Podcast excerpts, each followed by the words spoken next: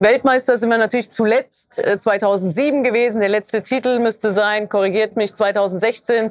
Olympische Spiele. Es ist einfach schon auch äh, zu bemerken, dass andere Nationen sehr stark äh, nachziehen, was ja auch gewünscht ist. Äh, der Wettbewerb ist sehr groß und als Sportler weißt du es ja auch, es ist sehr schwer, nach vorne zu kommen. Aber immer wieder Leistung zu bestätigen, ist halt auch sehr schwierig und auch eine Kunst. Und jetzt sind im Moment äh, einfach auch andere Nationen, glaube ich, mhm. so ein bisschen an uns vorbeigezogen. Es sind ja viele Aspekte, aber einer der wesentlichen ist, glaube ich, für eine Führungskraft, äh, dass er Empathie hat oder dass sie authentisch ist. Das sind so die wichtigsten Dinge, weil das hat natürlich auch was damit zu tun, ob ich glaubwürdig bin in dem, was ich mhm. mache, welche Vorgaben oder Aufträge ich verteile, das Miteinander.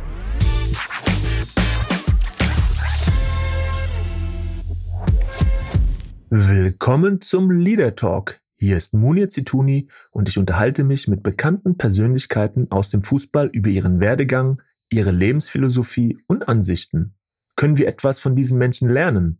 Dieser Frage gehe ich in meinem Podcast nach und wünsche euch viel Spaß mit meiner neuen Folge.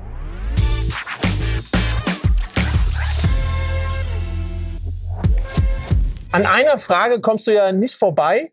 Also, oder gibt es ein Interview, wo diese Frage, dieses Thema nicht vorkommt? 20 Jahre ist es her, du weißt, wovon ich spreche. Wollen wir das Interview führen, das Gespräch, ohne dass wir darüber reden? Oder äh, mit der Frage habe ich kein Problem. Ehrlich gesagt, äh, die meisten stellen auch eine Frage zum Kreuzbandriss oder zu Kreuzbandrissen. Von daher nehme ich lieber die Frage zum WM-Sieg oder Golden WM-Sieg. Ja, WM-Sieg 2003. Du hast zwei Länderspieltore gemacht habe ich nachgelesen und eines eben nach zehn Minuten nach deiner Einwechslung in der Verlängerung und sie hat sich damit wirklich fußballhistorisch verdient gemacht. Das letzte Golden Goal der Frauenfußballgeschichte? Überhaupt. Überhaupt. Äh, wenn ich, äh, glaube ja, ich richtig, die FIFA hat es danach. Genau, danach. Genau. Und ähm, was hat dieses Tor mit dir gemacht? Also sagst du ein Segen oder war es danach, direkt auch danach, so turbulent, dass du manchmal auch gesagt hast, so, es hat auch den Aspekt des Fluches gehabt oder gab es das eigentlich nie? Ja, also erstmal ist es natürlich auch ein WM-Sieg gewesen, der für, glaube ich, den deutschen Fußball und gerade den Frauenfußball extrem wichtig war und ein richtiges Highlight gesetzt hat. Ähm, ich weiß nicht, 13 Millionen in der Spitze haben in der ARD zugeschaut. Also das war, sag ich mal, das Wichtigste an der ganzen Sache, ähm, dass sich das dann so äh, aufgrund der Dramatik oder Dram Dramaturgie so auf mich fokussiert hat, ähm, war im, ja, zu Beginn eigentlich eher so für mich wie in Trance. Äh, ich bin da mitgeschwommen. Natürlich macht man erstmal die ganzen Feierlichkeiten. Auch äh, mhm. schwimmt man so mit. Und wir sind ja hier am Römer empfangen worden und waren nochmal total überwältigt. Der ganze Römerberg war voll. Und dann natürlich äh, wahnsinnig viele Termine. Ich habe das so gar nicht steuern können, habe immer wieder gesagt, ich habe zehn Minuten oder ja. im ganzen Turnier 90 Minuten mhm. gespielt, während andere äh, durchgespielt haben. Aber so richtig steuerbar war es nicht. Ähm, rückblickend, wahrscheinlich würde ich hier nicht sitzen, äh, wenn ich das Tor nicht gemacht hätte. Von daher würde ich definitiv sagen, ähm, es war für mich, aber natürlich auch für den deutschen Frauenfußball eher ein Segen und ähm, ja, wenn ich die Bilder sehe oder wenn ich mit Mitspielerinnen wieder zusammenkomme, mit denen ich gespielt habe, äh, das sind äh, überwiegend oder eigentlich nur schöne ja. Momente mhm. und Erinnerungen. Mhm. Ja, schön. Und wenn wir jetzt schon über den deutschen Frauenfußball reden, ein Satz zur aktuellen Situation. Ich meine, wir reden gerade von der Ein Fuß Wort? Schwierig. ja, aber wir, ich meine, wir reden gerade über die Fußball-Weltmeister, also Fußball-Weltmeisterinnen und jetzt in der Vorrunde ausgeschieden. Sag mal drei Sätze zu der aktuellen Situation, die Trainersituation, der Misserfolg. Ähm, du hast es schon an vielen Stellen gesagt, aber ja. Was ist deine Meinung? Was, müsste, was muss sich jetzt ändern? Ja, ich kann natürlich da ganz weit ausholen. Weltmeister sind wir natürlich zuletzt 2007 äh, gewesen. Der letzte Titel müsste sein, korrigiert mich, 2016. Olympische Spiele. Es ist einfach schon auch äh, zu bemerken, dass andere Nationen sehr stark äh, nachziehen, was ja auch gewünscht ist.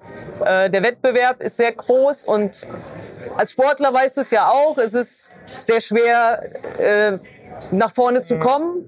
Aber immer wieder Leistung zu bestätigen, ist halt auch sehr schwierig und auch eine Kunst. Und jetzt sind im Moment äh, einfach auch andere Nationen, glaube ich, mhm. so ein bisschen an uns vorbeigezogen. Ähm, jetzt nochmal auf die WM, die ja jetzt drei Monate, vier Monate ja. äh, zurückliegt, habe ich ja gesagt, es hat einfach zu viel nicht gepasst. Ähm, ein erfolgreiches Turnier, ich habe es 2003 erlebt, da muss einfach alles stimmen. Also mhm. ähm, natürlich auch äh, so, so, wenig wie möglich äh, Verletzte, aber auch die, die ähm, Resilienz, Widerstände zu überwinden, ja, oder wenn es mal im, im Turnier oder im Spiel ungewohnte Situationen ähm, gibt oder schwierige Situationen. Und das hat uns einfach mhm. oder dem Team äh, gefehlt. Merken, hat uns gefehlt, ja. Was natürlich jetzt sehr äh, schade ist, ähm, dass es im Nachgang eben mhm. keine Möglichkeit gab, das nochmal aufzubereiten. Einerseits sportlich, aber andererseits natürlich, äh, da sind wir beim Thema ja, Führung, Kommunikation. Ähm, ich war nicht in Australien, von daher kann ich das nur aus der Ferne auch deuten. Ähm, da wäre es natürlich für alle Beteiligten schön gewesen, das aufzuarbeiten. Jetzt sind wir natürlich in einer sehr verzwickten äh, Situation, haben mit Horst Rubesch aber, glaube ich, den richtigen ja. Mann zur richtigen Zeit, mit der richtigen Ansprache, aber sicherlich nur eine Zwischenlösung. Die entscheidenden Spiele für Olympia stehen an, Anfang Dezember. Das wird sehr, sehr schwer. Ja. Und perspektivisch ist natürlich eigentlich schon ganz wichtig, Richtung Euro zu schauen. Ähm, da darf man eigentlich keinen Tag mehr mhm vergeuden. Verstreichen lassen. Ja, verstreichen lassen. Jetzt hast du gerade gesagt, Resilienz, äh, die hat vielleicht ein bisschen gefehlt, so aus deiner Sicht, wenn du jetzt auch an das Weltmeisterteam denkst. Was hat's denn, also was hat's damals ausgemacht und was ist so für dich so, vor allen Dingen, was hält ein Team zusammen? Was macht ein Team erfolgreich? Was hat euer Team vor allen Dingen ausgezeichnet? Ja, also wir hatten eine unwahrscheinlich lange Vorbereitung. Da kann man ja einerseits sagen, der eine, der kriegt man Lagerkoller. Andererseits hat es uns auch wirklich als Team entwickelt. Wir, wir äh, sind zusammengewachsen. Ja, es gab, jeder hat so seine Rolle angenommen. Mhm. Und im Turnier selbst, äh, wir haben uns sportlich gesteigert. Also im Turnier ist ja auch wichtig. Nicht, das erste Spiel muss nicht unbedingt das Beste sein.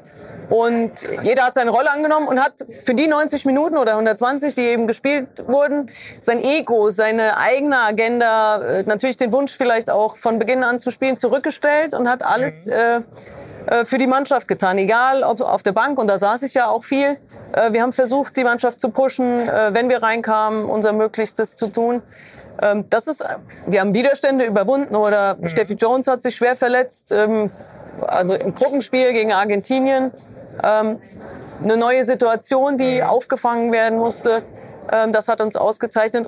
Und meiner Meinung nach hatten wir auch Leader auf dem Platz. Ja. Die vorangegangen sind? Ja, wir hatten Silke Rottenberg im Tor, die, glaube ich, ihr Spiel des Lebens gemacht hat gegen die USA im Halbfinale. Eine Maren Meiner, eine Bettina Wiegmann, ähm, eine Birgit Prinz natürlich äh, vorne.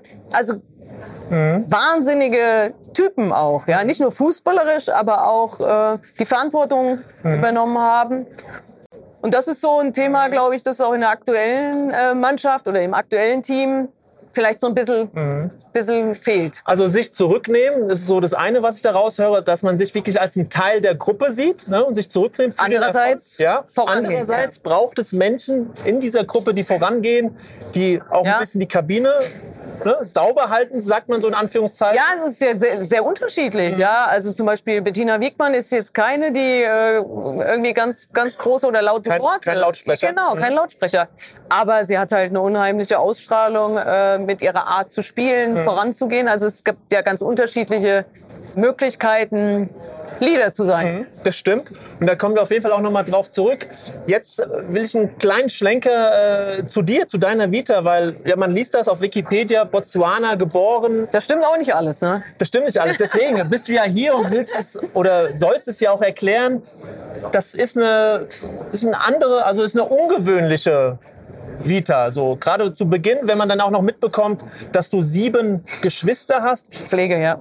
Ja, genau, Pflege, aber trotzdem. Ähm, also ich habe einen leiblichen Bruder und sieben Pflegegeschwister. Also sie hat einen leiblichen Bruder und sieben Pflegegeschwister und das ist ja äh, in Afrika geboren und auch ein paar Jahre gelebt. Nee, nee, in Afrika selbst war ich tatsächlich nur ein paar Monate und bin als Kleinkind, Säugling noch zurück. Mhm. Äh, die Kinder die, oder meine Geschwister, meine Eltern dann hier in Deutschland aufgenommen. Die sind hier aufgewachsen. Genau. Aber was macht das? Äh, was hat es mit dir gemacht? Ja, kann man natürlich äh, rückblickend interpretieren, aber sicherlich macht es was mit einem. Ich war die zweitjüngste von unseren Geschwistern.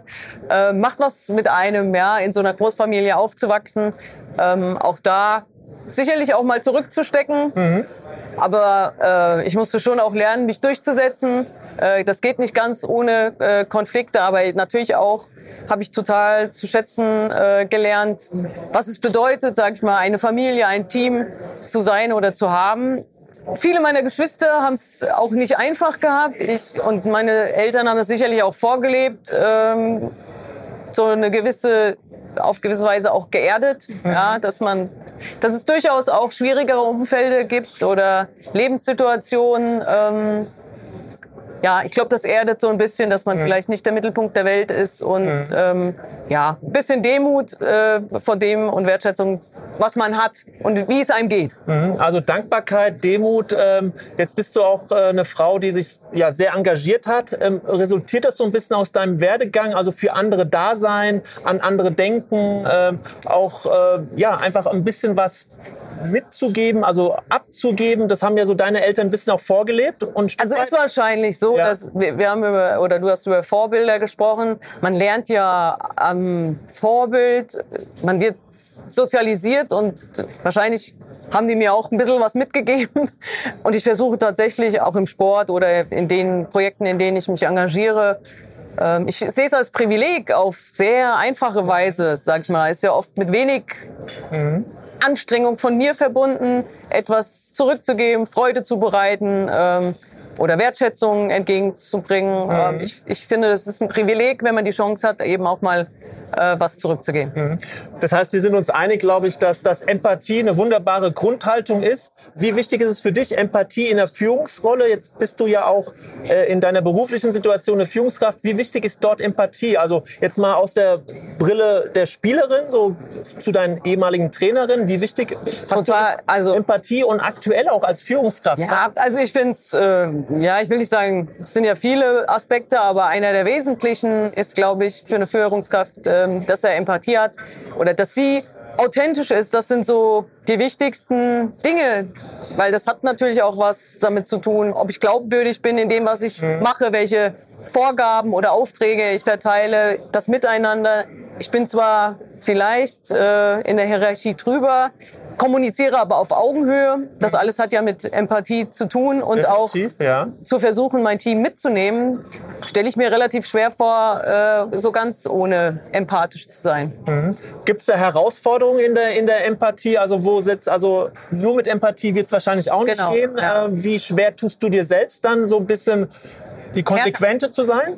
Ich glaube, man kann auch äh, konsequent sein und empathisch bleiben. Ja? Ja. Mhm. das sind natürlich die, die etwas schwierigeren Situationen, ja. aber ich lerne natürlich, äh, oder man lernt aus diesen Situationen total viel, finde ich. Mhm. Und die, äh, trotzdem gehen beide gut ra raus aus der Situation. Ähm, aber klar, man, man muss auch mhm. mal vielleicht äh, nicht so populäre Entscheidungen treffen oder Ansagen machen.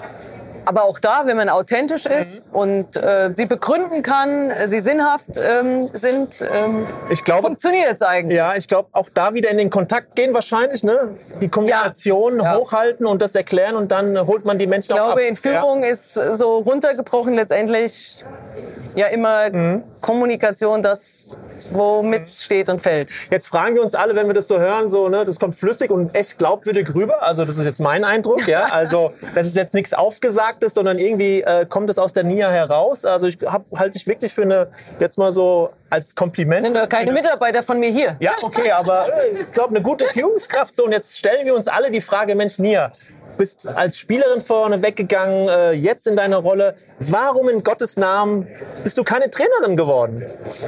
Nee, Trainerin muss ich ganz ehrlich sagen, ähm, auch wenn das natürlich ja, schwierig ist zu sagen, habe ich mich nie gesehen in der Rolle. Ja, äh, irgendwie als ich aufgehört habe, habe ich gedacht, ich habe genug auf dem Platz gestanden und ich weiß auch, wie viel Aufwand und habe einfach Respekt vor der Aufgabe und sehe mich nicht auf dem Platz. Das habe ich für mich irgendwann entschieden. dich nicht auf dem Platz, also hast dich nicht gesehen. Ich habe also nicht im nicht im Leistungsbereich. Mhm. Ich habe nie ausgeschlossen, dass ich jetzt mal, wie man da so reinrutscht, äh, bei den Kindern mithelfe äh, ja. oder mit trainiere. Aber habe mich jetzt nie da irgendwie im Leistungsbereich äh, gesehen, selbst auf dem Platz zu stehen. Es gibt mhm. tolle Trainerinnen und Trainer, die das prima machen. Jetzt hat eine Studie herausgefunden, oder was heißt herausgefunden? Die haben tatsächlich 55.000 Mitarbeiter interviewt und haben festgestellt, dass die Frauen zu 100 Prozent mehr oder besser sind in der Selbstwahrnehmung, wie sie sich selbst einschätzen. Also das heißt, Männer kriegen es nicht so gut hin wie Frauen. Ja, also ist wenig überraschend vielleicht. Ähm, das ich habe eine Vermutung, in welche Richtung das bei Männern geht. also Frauen nehmen sich selbst besser wahr und das andere ist, äh, Frauen sind empathischer tatsächlich. Also 75 Prozent äh, hat diese Studie ergeben, sind äh, Frauen empathischer in, in, in vielerlei. Also die haben da ihre Studie natürlich mit gewissen Fragen gemacht. Wie, was hältst du von dieser Mann-Frau? Diskussion, Mann-Frau-Vergleich. Wir kommen auch nochmal zum Fußball, weil du hast ein ganz tolles Buch auch geschrieben, warum Frauen den besseren Fußball spielen. Also man ist relativ schnell oftmals so Frauen, Männer. Wie, wie gehst du damit? Auch also, aktuell in dieser Zeit, ja. wo wir ganz gerne mal über, über ja, ja Diskriminierung und also so weiter ich, reden. Ich muss ganz ehrlich sagen, ich hatte als Spielerin, aber auch als äh, Mitarbeiterin oder Arbeitnehmerin gute männliche und weibliche Trainerinnen mhm. oder Vorgesetzte und hatte aber auch genauso welche männlich und weiblich, die so mittel waren. Ja, mhm. also von daher würde ich das jetzt gar nicht so vom Geschlecht äh, abhängig machen, äh, sondern ja, es kommt einfach auf, auf die Typen an, auf Also du hältst uns Männer auch emotional ist okay. intelligent. Ja, ist okay, ja? ja? Okay, das Nein, ich also tatsächlich arbeite ich super gerne auch ja.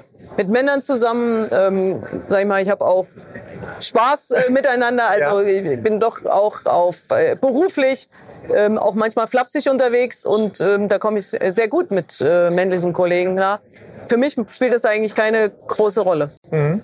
Und wenn du jetzt äh, darüber nachdenkst, was du für, also in deinem Leben noch so ähm, an ja, an Herausforderungen so anstrebst. Also wenn du so in die Zukunft denkst, ne, du bist Mutter, hast eine, eine, eine herausgehobene Stellung beim Regierungspräsidium. Was, was sind denn so deine, deine Ziele noch, so, die du dir setzt? Wo, wo siehst du dich noch? Also ist so das Fernsehen, da bist du sehr aktiv. Nee, Fernsehen habe ich ja aufgehört. Also äh, aufgehört? ja, das habe ich ja, da fragen immer alle, warum ich das jetzt ja. äh, gemacht habe. Ich habe 17 Jahre bei der ARD äh, die Expertin gemacht und ich finde, das ist eine äh, tolle und lange Zeit und äh, es war jetzt so einfach mal der Punkt, 20 Jahre Golden Goal, habe ich gedacht, das passt ganz 20 gut. Jahre? Ja, ja stimmt. Ähm, ja. Das heißt ja nicht, dass ich auf ewig irgendwie aus dem Fernsehen verschwinde, aber zumindest als ARD-Experte nicht äh, mehr. Ähm, das war eine tolle Zeit.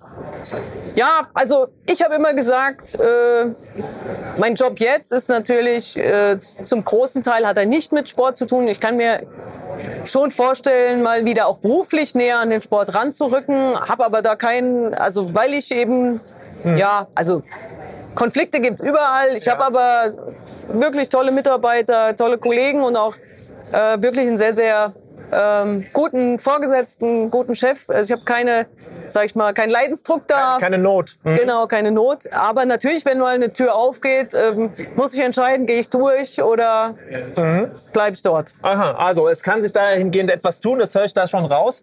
Äh, aber ich habe ja gerade schon dieses Buch erwähnt, warum Frauen den besseren Fußball spielen. Und da wollen wir auch noch mal kurz drauf kommen, weil das ist natürlich ein wunderbarer Satz, der sehr, sehr provoziert. Das braucht man doch hier niemandem mehr erklären, oder? Ja, ich guck mal in die Runde. Äh, hier gibt's ein paar, die nicken. Also warum, warum spielen Frauen den besseren Fußball? Ja, es ist natürlich so ein bisschen provokativ gemeint. Ja, es ist, in, es geht in die Richtung ehrlicherer Fußball. Ähm, ich sehe schon im Bereich der Frauen noch einige Aspekte, die auf mich sympathischer wirken und tatsächlich ehrlicher, sage ich mal, beginnend auf, mhm. auf dem Platz, äh, das Miteinander. Natürlich gibt's da auch rote Karten oder hitzige Diskussionen, aber also dieses äh, Dauerdiskutieren mhm. untereinander oder mit den Schiedsrichtern ähm, ist sehr viel äh, reduzierter. Die Situation, wo man vielleicht einen Tick länger liegen bleibt mhm. ähm, als notwendig, äh, sind weniger. Aber es geht natürlich auch um den ganzen Bereich drumherum. Das Flair im, oder die Atmosphäre im Stadion ähm, ist sicherlich ein bisschen vielfältiger, ein bisschen mhm. offener, familienfreundlicher. So in die Richtung äh, geht's. Aber ist es natürlich auch mit ein bisschen Provokation gemeint.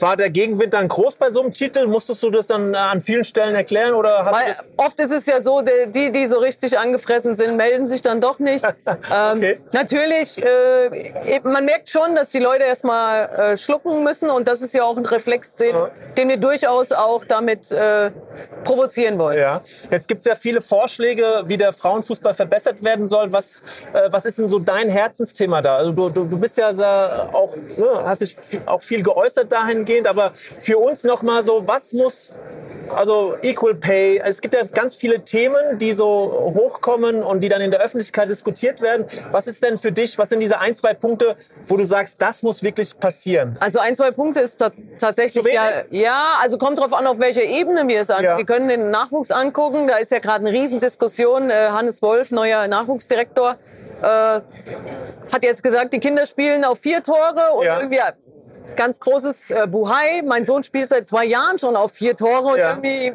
fand ich das jetzt gar nicht so, äh, also so ein Aufreger. Ja. ja. Mhm. Äh, vielmehr sehe ich da auch viele, viele Vorteile, viel mehr Ballkontakte äh, für die Kinder. Ähm, sicherlich im Nachwuchsbereich.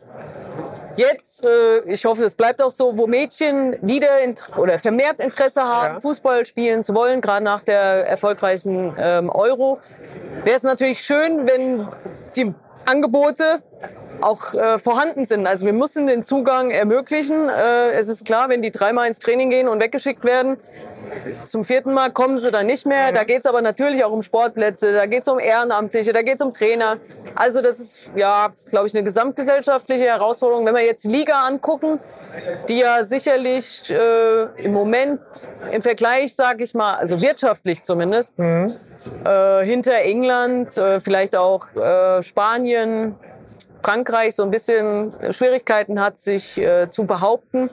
Da gibt's viele Stellschrauben. Mhm. Thema Sichtbarkeit ist ein ganz großes. Es gibt neue Verträge, da äh, sind wir. Das heißt Sichtbarkeit, was verstehst du darunter? Ja, äh, TV, äh, sag ich mal, äh, Sendezeiten. Jetzt haben wir natürlich einen neuen Vertrag. Super, mhm. sehr differenziert äh, natürlich. Das Montagsspiel äh, in Sport 1 im Free TV.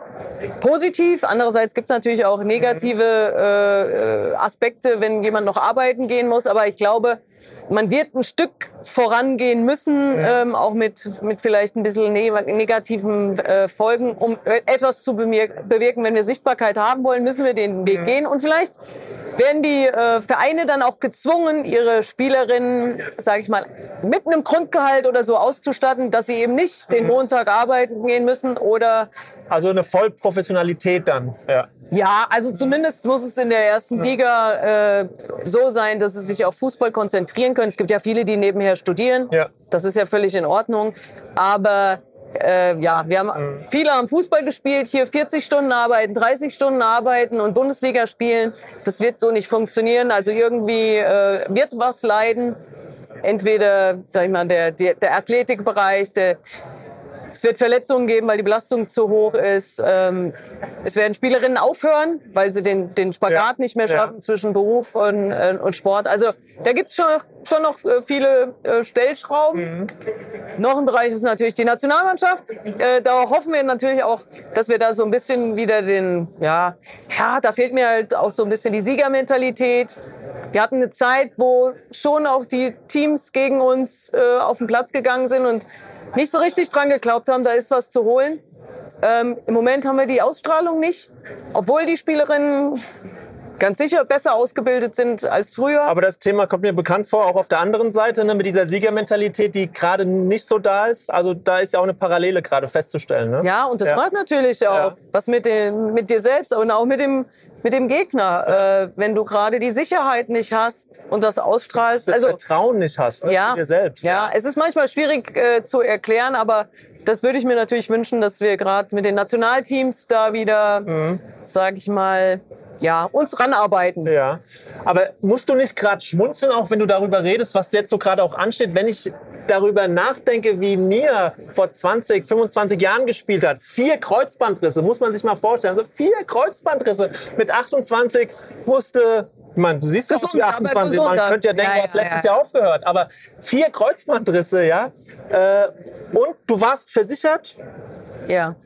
BG, erzähl mal, wie die Versorgung ähm, war. Als, ja, also mein erster Kreuzbandriss, also, ja, ja, ja, Kasse. Kasse, ne? Ja. ja. Also ich kann jetzt nicht genau das Jahr benennen, an dem dann wirklich die äh, BG quasi eingeführt wurde. Es war eine Riesendiskussion. Das hat ja auch mit äh, Beiträgen der Teams zu genau, tun. Genau, genau. Ähm, das ist natürlich so ein so ein Basic, ja, dass die Spielerinnen und Spieler ähm, gut aufgehoben sind und auch natürlich auf lange Sicht, klar, ich hätte lieber gesunde Knie als irgendwie äh, eine Invalidenrente, aber das ist basic, dass, ja. dass äh, sie nicht Angst haben müssen, irgendwie äh, nach dem Kreuzbandriss mit sechs äh, Massageterminen äh, mit sechs Massageterminen zu arbeiten. Kreuzbandriss zu lindern. Ja. Aber erzähl doch mal von jetzt. Man erzählt ja mal gern von früher, wie es früher so war. Hast du nicht noch so, also wenn man das hört, denkt man, was für eine, also eine Nationalspielerin, die sich das Kreuzband reißt und dann äh, sechs Massagetermine bekommt. Also was war das für eine Welt Ende der 90er? Äh, ja, ehrlich gesagt, ich blick da, also jetzt unabhängig ja. von meinen Kreuzbandrissen, ähm, ich blick da total ähm, glücklich. Nostalgisch. Ja, wir, wir, hatten eine super Zeit. Das muss man einfach mal sagen. Die Zeit waren besser. Die, nee, nicht besser, aber ich, ich, ich möchte es nicht anders haben. Ja. Wir haben natürlich, es gab noch keine Handys. Äh, wir haben Partys gefeiert. Äh, also wir haben richtig äh, in Teams ja. eine, eine, eine Ära gemeinsam erlebt die total geprägt hat. Mhm. Wir haben auch den Anfang des UEFA Cups bei den Frauen mitgemacht, Pokalfinale in Berlin gespielt. Also ich, äh, ich würde mir wünschen, dass das wirklich alle äh, Mädels heutzutage so erleben. Die erleben natürlich ganz andere Dinge mittlerweile. Ja, Deutsche Bank Park, Champions League, äh, Nationalmannschaft, ausverkaufte Stadien. Aber ich würde mir natürlich auch wünschen, dass sie diesen anderen Bereich, dieses ge ja. gemeinschaftliche, auch so erleben und genießen, weil äh, das ist eine absolut prägende Zeit, sag ich mal, auch von den U-Mannschaften. Äh, wir waren auch mit der U-Nationalmannschaft unterwegs. Da, da reden wir heute noch drüber, mhm. ja, mhm. äh, wie viel wir gelacht haben und äh, nicht nur die Siege, aber auch diese gemeinsamen Erlebnisse, die verbinden für immer, ja. Das heißt, du würdest nicht tauschen wollen? Dass du sagst. Ja, gut, wenn es Flutlicht angeht und da sitzen 30.000 im Stadion, würde ich jetzt nicht sagen, nö. Aber ähm, ich blicke zurück und bin fein damit. Mhm. Und wenn man vier Kreuzbandrisse so hinter sich gebracht hat, äh, also einen gewissen Kampfgeist muss ich dir da jetzt auch unterstellen. Ja, manche sagen auch Unvernunft, aber also ehrlicherweise ist natürlich schon so richtig vernünftig war es nicht, aber ich hatte meinen äh, vierten Kreuzbandriss mit 23 und da will, glaube ich, das Gehirn nicht so ganz akzeptieren, mhm. dass es damit dann schon gewesen sein soll und ähm, hat mich natürlich auch jedes Mal mental und auch körperlich natürlich sehr, sehr viel Kraft mhm. gekostet und auch mein Umfeld äh, viel Kraft gekostet.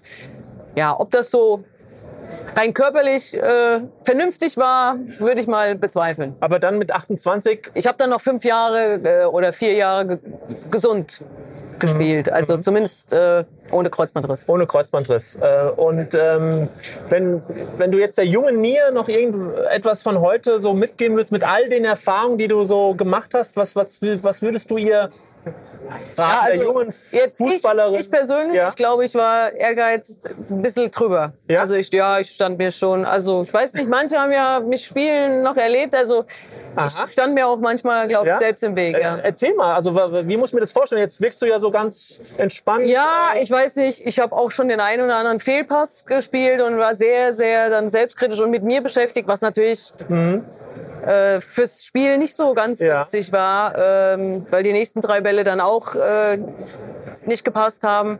Ja, also und sehr, sehr nach dem Spiel sehr viel mit meiner Leistung und äh, ja konnte nicht so gut das abhaken mhm. oder. Aber das ist ja heute auch. Wir haben psychologische Unterstützung auch in den Phasen, aber auch in den Verletzungsphasen, glaube ich. Oder mhm. wünschte ich mir, ich hätte da vielleicht ein bisschen Unterstützung gehabt. Mhm. und hätte die Situation besser gemeistert. Jetzt gibt es ja natürlich auch Menschen, die sind Experten auf diesem Gebiet, also Coaches auch. Das ist gang und gäbe, dass sich auch ja. Spieler Coaches holen, Trainer holen sich Coaches. Äh, wie, wie findest du das? Also soll jeder Spieler seinen eigenen Coach haben? Wie, wie, wie hältst du das kompatibel mit so einer ganzen Mannschaft auch? Also ja, also kommt drauf an, in, äh, in welchem Bereich. Ich finde, wer, wer äh, psychologische Unterstützung für sich als gut empfindet, der sollte das machen. Ja. Mhm. Dann gibt's natürlich auch noch äh, persönliche Athletiktrainer. Das ist natürlich also spielt, glaube ich, im Frauenfußball noch nicht so eine ganz große Rolle, wird aber wahrscheinlich ähm, auch kommen. Als Teamsport mhm. sehe ich natürlich schon auch äh, den Teamcharakter immer noch im Vordergrund. Und ich meine, das ist das, was Fußball ausmacht, ja. muss ich ganz mhm. ehrlich sagen. Mhm. Ähm, ich hatte auch andere Sportarten, äh, Leichtathletik, aber Fußball ist das einfach, ja, was den größten äh, Gemeinschaftssinn, glaube ich, fordert, aber auch fördert. Mhm. Und da ist es natürlich wichtig, dass der Trainer dann sozusagen auch die Zügel in der Hand hat und Führungskraft und Führungskraft ist. Da sind wir wieder beim Thema. Jetzt hast du ein paar Trainerinnen erlebt, ein paar Führungskräfte. Von wem hast du wirklich auch heute noch ein paar Sätze im Kopf, wo du... Sätze? Ja, so, für, ne, so ist es ja. Man ist Spieler, Spielerin und man schimpft so innerlich über, über den Trainer, über das Training. Und was sind für Sätze vielleicht hängen geblieben, wo du heute sagst, na ja, so ein bisschen hat er doch recht gehabt. Gibt's sowas? Ich hatte mal einen Hessen-Auswahltrainer, der hat gesagt, Künstler duschen. Äh, also manche wissen, wen ich meine. Also ganz ehrlich, ich habe ja gesagt, ich hatte solche und solche Trainer. Ich, ich glaube, ich habe von jedem was mitgenommen. Man kann ja auch, sag ich mal, erkennen, so möchte ich nicht handeln oder so möchte ich nicht agieren. Was hast du von der Tina Teune? Ja, Tina ist natürlich die äh, Trainerin ja. der, also ja, die hat ein paar Tina Erfolge. Tina hat ne? äh, morgen Geburtstag übrigens. Also Tina hat morgen Geburtstag und ist die Trainerin 2003 gewesen. Ja. Was hast du von, von Tina Teune Meier? Ja, jetzt Teune, genau. Teune, jetzt. Also Tina ist eine wahnsinnig akribische Trainerin gewesen und mhm. immer noch. Die ist immer noch im Thema drin sozusagen. Auch keine, die ähm, ein Lautsprecher ist, mhm. überhaupt nicht.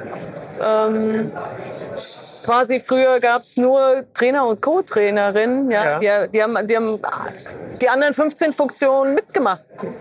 Ähm, und was ich an ihr sehr schätze, Empathie haben wir ja. gesprochen. Sie ist ein äh, ganz wunderbarer Mensch, die über den Tellerrand rausschaut und ähm, ja, sehr empathisch und authentisch. Mhm. Also ja, sie ist ja gerade ausgezeichnet worden für ihr Lebenswerk mit dem DFB-Ehrenpreis. Absolut zu Recht und ähm, ich finde es total schön, dass wir uns immer noch ab und zu sehen mhm. und so eine, ja, auch eine besondere Verbindung haben. Mhm.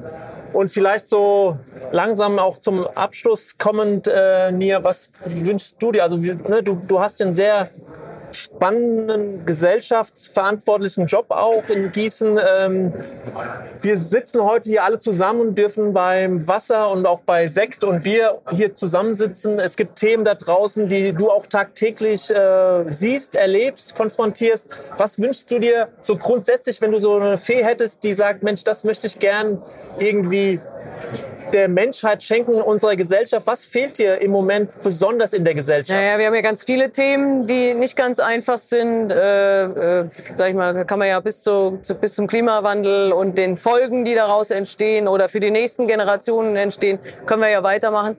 Was ich mir wünschen würde, ähm, ja, nicht spalten, sondern mehr miteinander. Ähm, miteinander reden, miteinander handeln. Ich glaube, das würde schon, schon sehr viel ausmachen. Mhm. Also, wir nehmen mit, ich finde ein sehr, sehr schöner Schlusssatz. Miteinander reden. Wie hast du es gesagt? Miteinander handeln auch? Ja, irgendwie so. Ja, miteinander reden vor allen Dingen. Ich glaube, das kennen wir in der Partnerschaft mit den Nachbarn in der Straße. Reden hilft tatsächlich, den anderen wahrnehmen, auf ihn zugehen, sich interessieren. Und ich glaube, mit gemeinsam geht es meistens auch einfacher. Gemeinsam ja. geht es einfacher und immer wieder neu in Verständnis für die andere Seite aufbringen. Also mit diesem Satz, ich verstehe dich, kann man weit kommen, weil man einfach das Tor öffnet, den Raum für eine, für eine schöne Diskussion, für ein schönes Miteinander. Und äh, ich habe mal diesen Satz jetzt genommen, um den als den Schlusssatz von dir zu deklarieren. Ich fand, wir haben ganz, ganz viele Facetten von Nia kennengelernt. Wir können noch über deine Expertentätigkeit im Fernsehen.